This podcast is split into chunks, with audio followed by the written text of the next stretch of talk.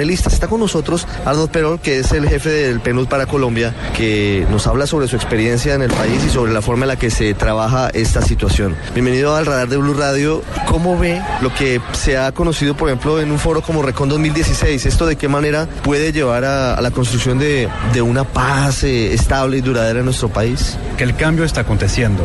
Ya se está construyendo paz, reconciliación, se está generando espacios donde ya podríamos hablar casi de posconflicto en algunos, algunos territorios. Y yo creo que son mensajes de esperanza que nos están dando. Y yo creo que nuestro rol como medios de comunicación, como comunidad internacional, es darle difusión, es darle visibilidad, es darle este reconocimiento que tanto se necesita para dar ideas a otros, que puedan duplicar, replicar, extender y mostrar que sí se puede, que sí se puede ir construyendo paz, porque eso se construye desde la comunidad, desde el corazón de la gente, desde la calle. Hoy, ¿usted cree que Colombia estaría preparada para esa firma del acuerdo? No lo pregunto por la firma como tal, sino por las comunidades y por la gente. Estoy convencido que Colombia y las comunidades de Colombia están, están listas para, para la paz. Al final de cuentas, para nadie es una sorpresa o digamos un cuestionamiento de que Colombia va a estar mejor con la paz que con la guerra, que con el conflicto. O sea, todo el mundo ya quiere pasar a otra etapa. Y desde la comunidad internacional, tú lo decías, llevamos décadas apoyando, una década ir construyendo desde los territorios espacios de diálogo, espacios de reconciliación, espacios de resolución pacífica de los conflictos. O sea, ya está, ya está maduro, ya está maduro Colombia y sus comunidades para pasar a otra, a otra cosa.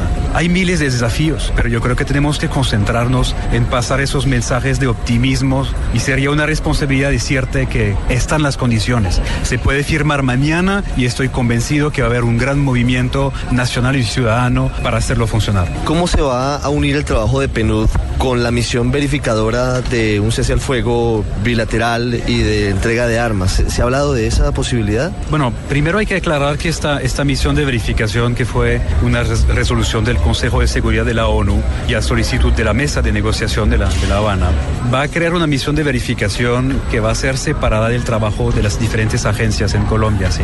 O sea, es una estructura separada que se va a concentrar en el tema de verificación del cese al fuego y el tema de dejación de armas. Entonces, justamente por tener esta separación y tener este mandato muy acotado, va a ser muy importante, y ya lo estamos conversando con colegas de la misión y con el secretariado de la ONU, va a haber un trabajo importante de complementariedad. Esas intervenciones de reconciliación, de generación de, de oportunidades económicas, de trabajo con víctimas, eso le va a tocar a agencias del sistema de Naciones Unidas como el PNUD, no a la misión. Entonces, yo creo que tenemos todos plena conciencia de la necesidad de ese trabajo articulado de la firma del acuerdo, a fluir, digamos, este acompañamiento de Naciones Unidas al proceso de paz. ¿Se sabe algo desde el PNUD sobre cómo va el proceso de creación de la misión que hará la verificación de, del posconflicto, digamos, del cese bilateral y de entrega de armas? Pues lo, lo único que podía decir, porque es un tema que, que maneja directamente el, el secretariado de, de, la ONU conjuntamente con el gobierno y con la mesa de negociación, es que hay una, una como ya ha sido mencionado públicamente, hay una misión de avanzada que está en Colombia, es un pequeño grupo, sobre todo de logística, que está ya trabajando todos los aspectos, los aspectos logísticos, ¿no? En temas de, de la sede donde van a trabajar, los territorios, ¿no? Los ocho centros regionales que se van a ir creando, ya están trabajando y avanzando tanto en Colombia como en Nueva York y en, y en, y en La Habana mismo para ir creando esas condiciones y estar listos el día que se, que se, firme, la, que se firme el acuerdo. Eso es el compromiso de Naciones Unidas. Pero muchísimas gracias por estos minutos. Muchísimas gracias, un gusto.